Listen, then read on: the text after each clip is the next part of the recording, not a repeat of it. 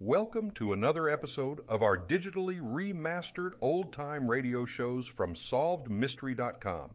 Visit our website for complete collections of your favorite old time radio series. Remember to follow us so you won't miss new releases from SolvedMystery.com. From Hollywood, it's time now for Johnny Dollar. Earl Foreman. Hi, Earl. How are things down in sunny Florida? How soon can you come down here, Johnny? You got troubles? Yes, over a $2,000 insurance claim. Oh, now wait, Earl. How can you justify my fee and expense account on a claim as small as that? Johnny, Yeah? the responsibilities of an insurance company sometimes involve far more than just collecting premiums and paying off on claims. Well, sure. Keeping your clients happy, a little good old public service now and That's then. right, even a little attention to our national security. Sure. But on such a small policy, I still don't see how you can justify national security. Yes, Johnny. I'll grab the first plane.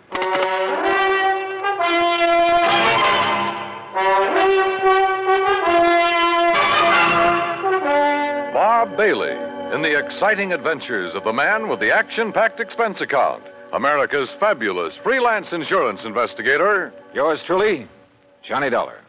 And now, Act One of Yours Truly, Johnny Dollar.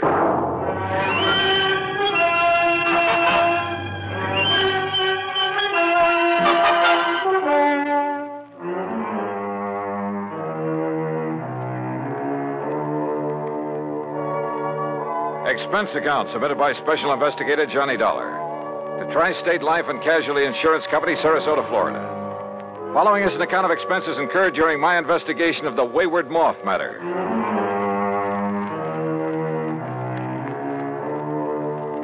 Expense account item 19620, plane fare and incidentals, Hartford, Connecticut to Sarasota, Florida. There I was met at the airport by my old friend and fishing pal, Earl Poorman, and we drove on into town. You, uh, like my new car, Johnny? When aren't you driving a new car? Well, now let's get down to Electric cases. windows, power seat, air conditioning. Yeah, sure. Look, you said something about national security in connection with this insurance claim. Yes, Johnny, I did. Well, explain yourself. Well, that's the trouble. I can't. You mean to say you had me fly all the way down Now, here? now, wait, Johnny. Or, or was it just some trick to inveigle me into fishing? Huh? Is that it? A crack at some of the great Florida fishing you've been promising me all these years? Well, who knows? Maybe while you're here, we will be able to get in some fishing, too. two. In addition to what? Sure, Johnny. I just had my boat repainted, the engine Earl. overhauled. We'll go out in the Gulf for kings and Look, bluefish. Earl. And in the bay and the bayou back of the house, I promise you redfish and sea trout until you get tired reeling them All in. right, all right. Just tell me why you've had me come all the way down here to investigate a lousy $2,000 claim. I told you, I don't really know. All right, Earl. National security is involved. Yes. Well, Okay, Johnny. I issued a policy covering the chemical plant of Dr. John C. Allworth. what kind of chemicals? Well, you see, I don't know. Huh?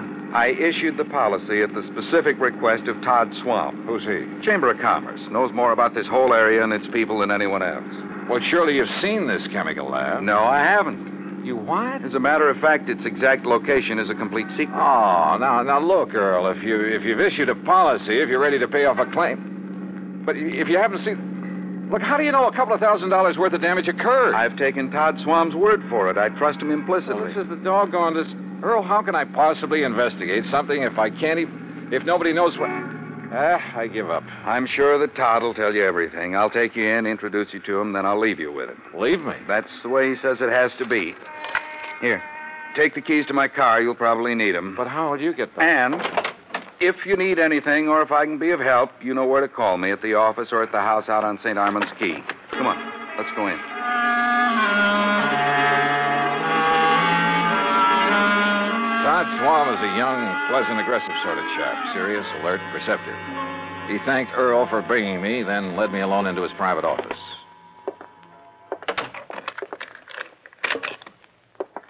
Sit down, Johnny, and I'll get right to the point. Ah, thanks.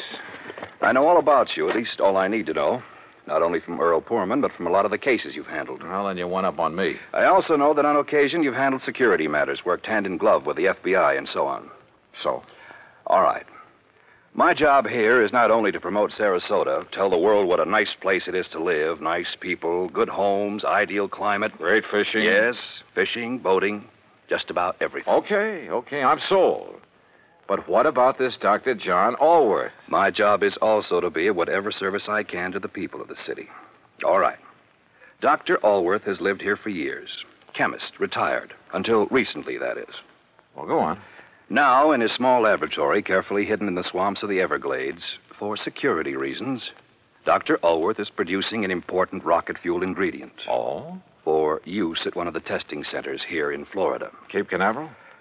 Uh, he and his assistant work entirely alone, for obvious reasons. Look, Earl says there's been some damage at his place. That's why I asked him to have you come down. But only here. a couple of thousand dollars worth. That is beside the point, Johnny. I think it's a case of sabotage. But if nobody's even permitted to know where the place is. And if you're ready, we'll go out there right away. Okay? Right.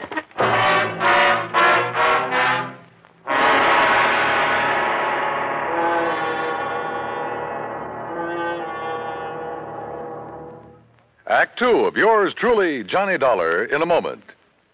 And now, Act two of yours truly, Johnny Dollar and the Wayward Moth Matter.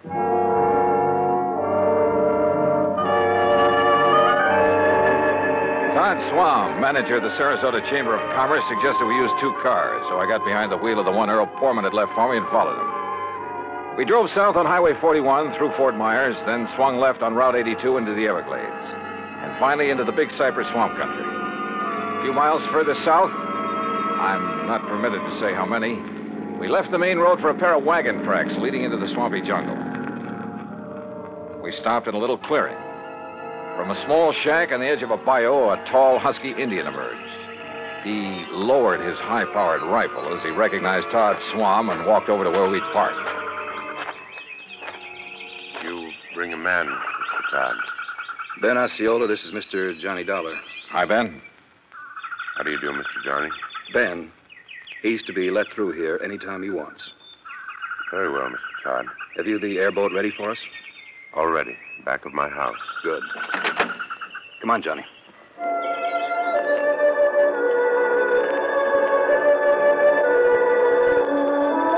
The airboat parked on the edge of a bayou back of Ben Osceola's shack was an aluminum hull about 12 foot long, square across the bow instead of pointed.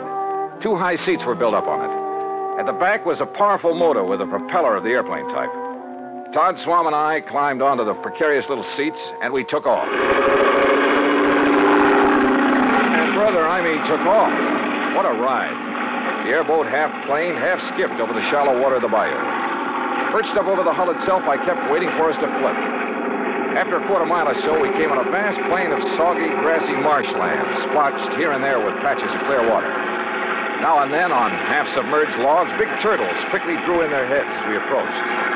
More than once, a huge alligator gave us the beady eye, then quietly sank below the surface of a shallow pool. Plenty of rattlers and cottonmouths around here, too. Thanks a lot. Finally, we pulled up to an acre or so of brush and trees that looked almost like an island in the middle of the swamp. On it sat a long, low building made of concrete block. This is the place, Johnny. Unless you'd like to ride around a bit more. No, thanks.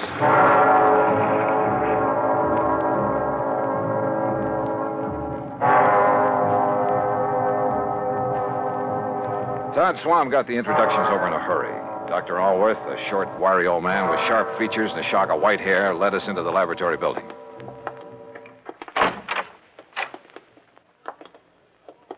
No, no, Mr. Dollar, not in there. Oh, No one is permitted in the laboratory except myself and my assistant. oh, I'm sorry, Doctor. You lead the way. About your assistant, Dr. Allworth. It was in the vault that the accident occurred. It was an accident. Ah, of course it was. Who would possibly want to. Plenty of people, Doctor, and you know it.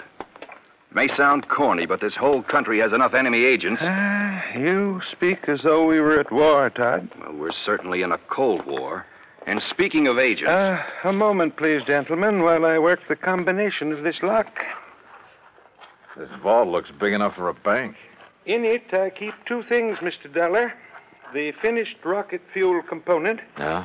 and the delicate apparatus with which I complete the final secret stage of its production. Apparatus no one but myself has ever seen. And you're letting us see it?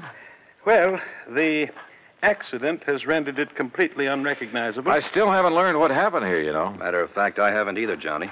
But I certainly have my suspicions. Doctor, Ah, there we are. No, no, no, no. Don't go in.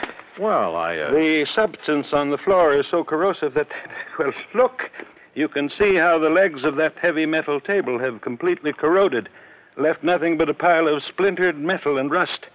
The rocket fuel did that? Now, there, in the corner at your left, are the rotting, tangled remains of the apparatus I mentioned. The apparatus the insurance money will replace so I can make up for valuable time lost. Doctor, I tell you it was no accident. What happened, Mr. Dollar, is that the heavy glass flagon containing the finished rocket fuel additive, Glass, Doctor? a very special glass over an inch thick, the flagon containing about five liters of it was on that marble slab there in the middle of the floor, ready to be crated and shipped to. Uh, shipped to its destination. I see. I had completed processing it night before last. Early yesterday morning, for some reason I have not been able to determine, the flagon exploded. Well, I'll bet I can find a reason.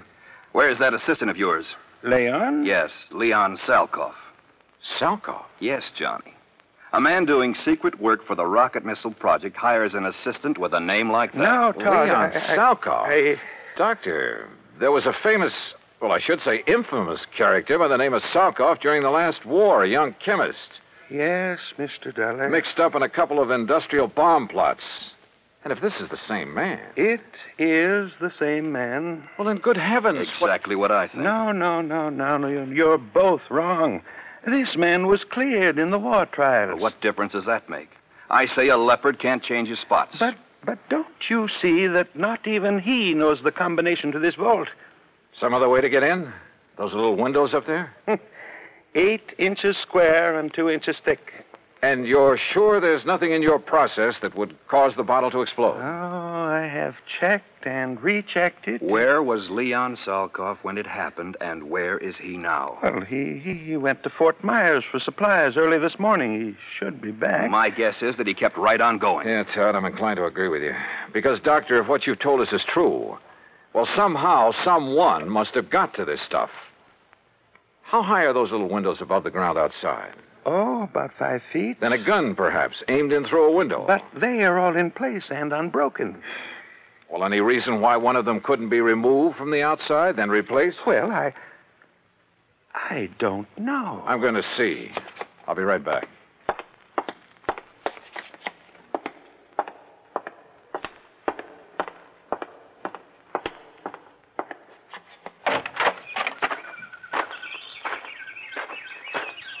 Stop! Don't move! What? Do not move, mister! Or I will shoot you right through the heart. Act three of yours truly, Johnny Dollar, in a moment. And now, Act three of yours truly, Johnny Dollar and the Wayward Moth Matter.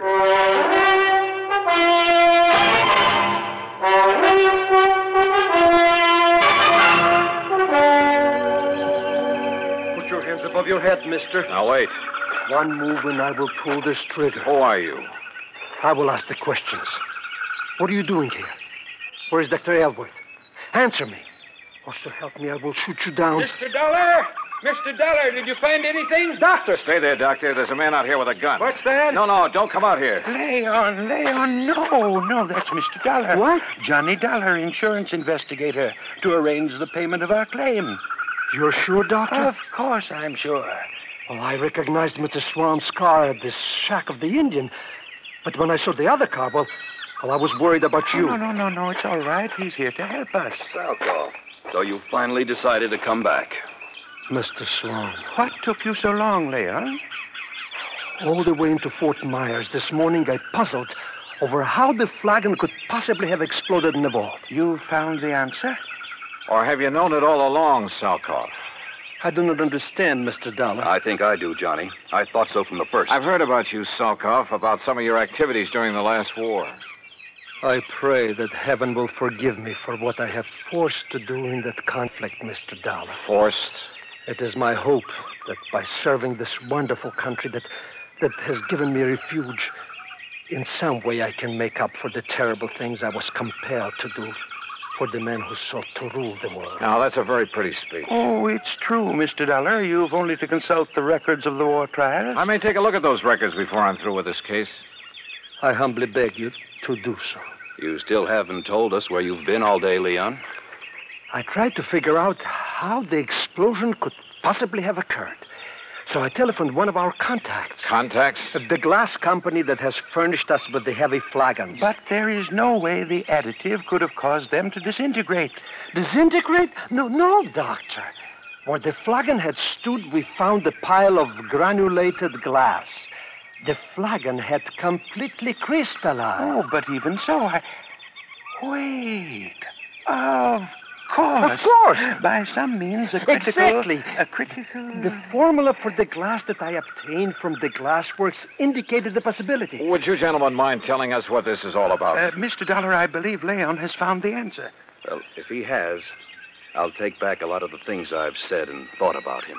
Of course, we can't be sure until we proved it. It means waiting until morning. Oh, great. Meantime, we have a lot of work to do.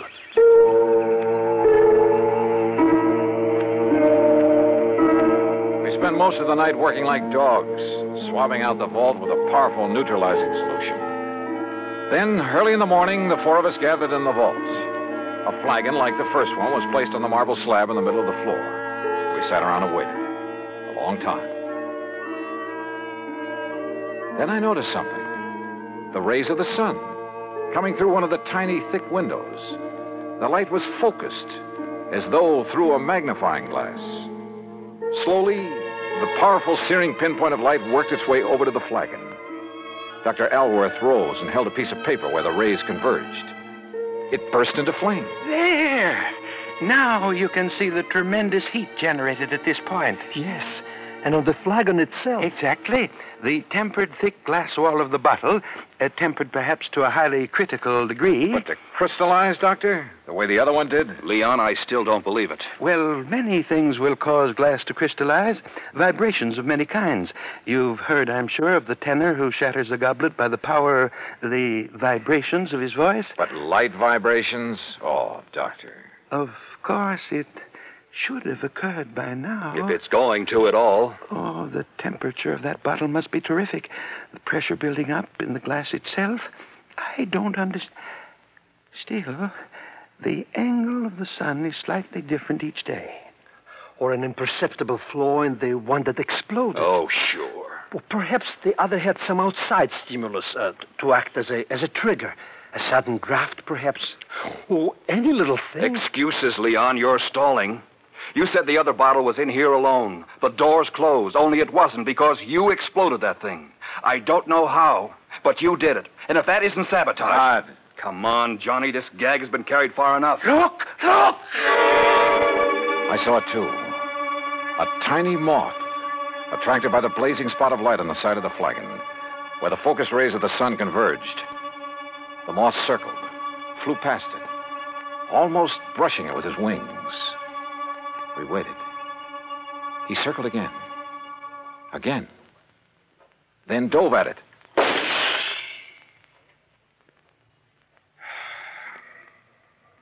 Well, Todd, Yes. Leon, I apologize.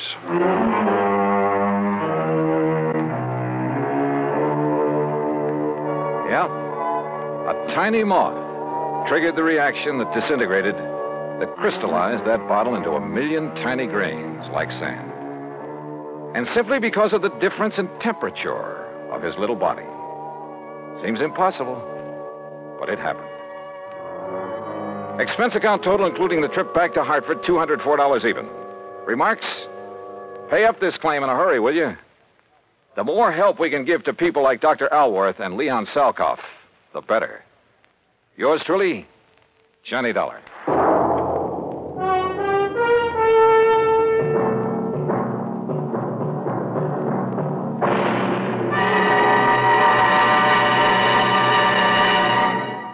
Our star will return in just a moment.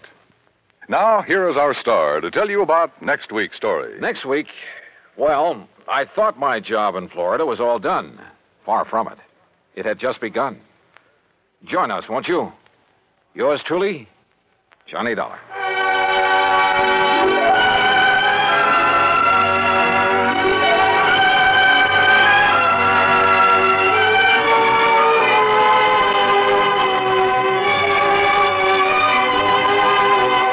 Yours truly, Johnny Dollar, starring Bob Bailey, originates in Hollywood and is produced and directed by Jack Johnstone, who also wrote today's story. Heard in our cast were Vic Perrin, Herb Ellis, Paul Richards, Lou Merrill, and Leon Velasco. Be sure to join us next week, same time and station, for another exciting story of yours truly, Johnny Dollar.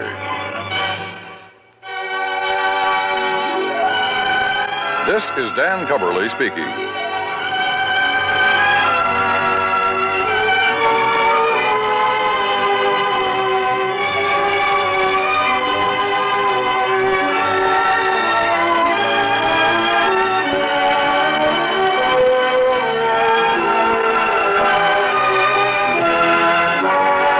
This is the United States Armed Forces Radio and Television Service.